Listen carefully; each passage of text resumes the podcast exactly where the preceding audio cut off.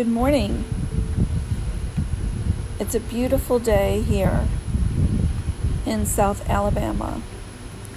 And I just wanted to come and say hello and hi. This video entitled Vows never made it, never recorded. So I am believing that it was for a very important reason.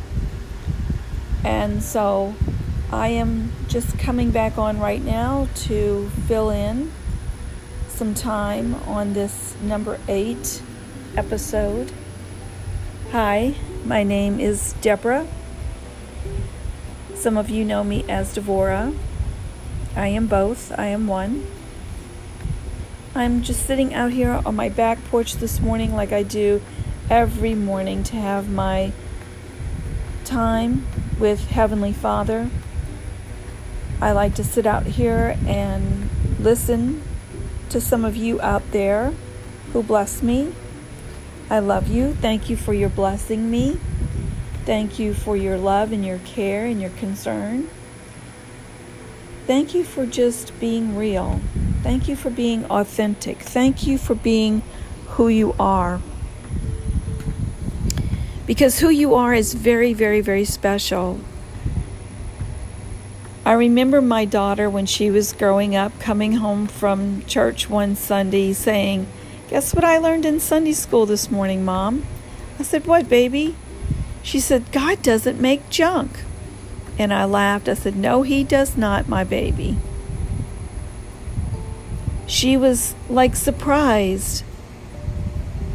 Maybe somewhere in the resources of her young mind, the enemy had convinced her that she wasn't special, that she was just a piece of junk. What a liar. What a thief. We are made in the image of our Father, who is the most beautiful being of all. And when He created you and me, and our children, and our grandbabies, and our great grandbabies, his DNA went into each one of us. And His DNA is like a symphony. It is like beautiful, the most beautiful music you could ever imagine. So just imagine the music that your DNA makes, the DNA that makes you you. For no one can be you but you. So we give thanks to our Heavenly Creator who created us, who sent us here on special missions. And one of the top missions that we are here for is to learn not only how to love Him with all of our hearts, with all of our souls, with all of our minds, with all of our bodies, but we are here to love each other. That's the biggest lesson that we are brought to each and every day. Every day we are brought into the class of love. And we can truly choose to be in that class, or we can play hooky. We can be distracted. We can be tempted to go a different way, which is a lower way. We can choose to let our emotions rule. We can choose to let our attitudes and moods rule. Or we can choose to rise above. We can choose to rise above like the eagles. We can fly high and catch an eagle's eye view of everything that is happening here. We can see the good, we can see the evil, we can see the love, we can see the hate, we can see the darkness, and we can see the light. This war that we find ourselves in is not a new war. This is a very old, old war The good news is is that God has won this war and we are on the winning side or the one side. And I love how the word one, W O N, sounds like the word one, O N E. When Yeshua Messiah walked this planet, he prayed a prayer that we would be one with one another, one with the Father, and one with Him. If I can give you any kind of gift of love today, it would be the gift of love that we are one and we have one. So, how do we spend each day in this oneness, in this beautiful love? Very simply, taking one moment at a time just staying in the present moment, learning to listen, learning to be still, learning how to love even greater, even more. For love is truly the best medicine here on this earth. We go through troubles, we go through trials, we suffer we have many situations to overcome here.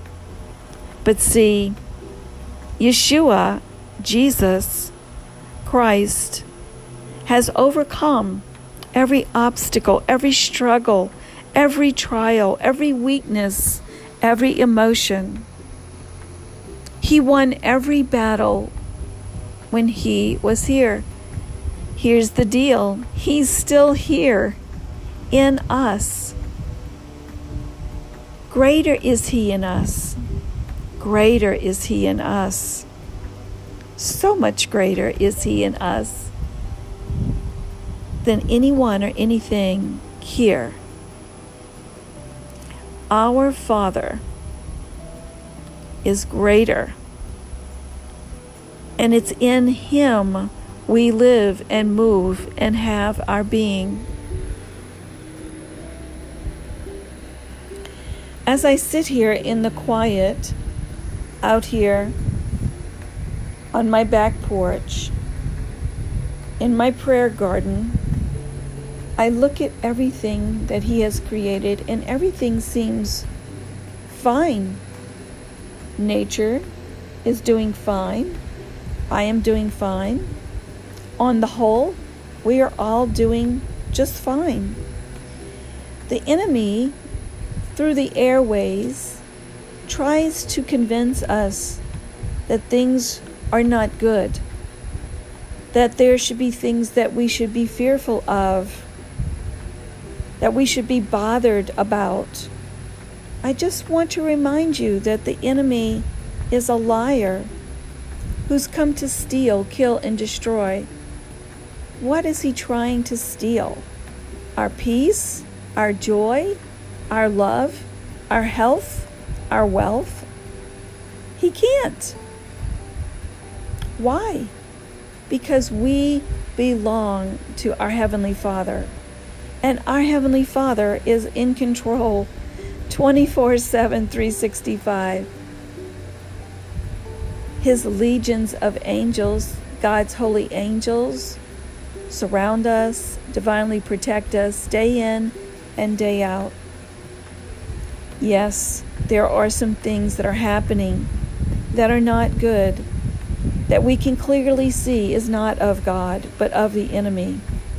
But still, we must believe that all things are working together for our good to those who have been called according to his purpose. We know how the end of this story ends. Actually, it's not an ending, it's only the beginning and we know that the best truly is yet to come. And so in this, we rejoice and we give thanks and we praise Him and we worship Him and we sit at His feet. We stare up into His beautiful eyes and only focus on Him.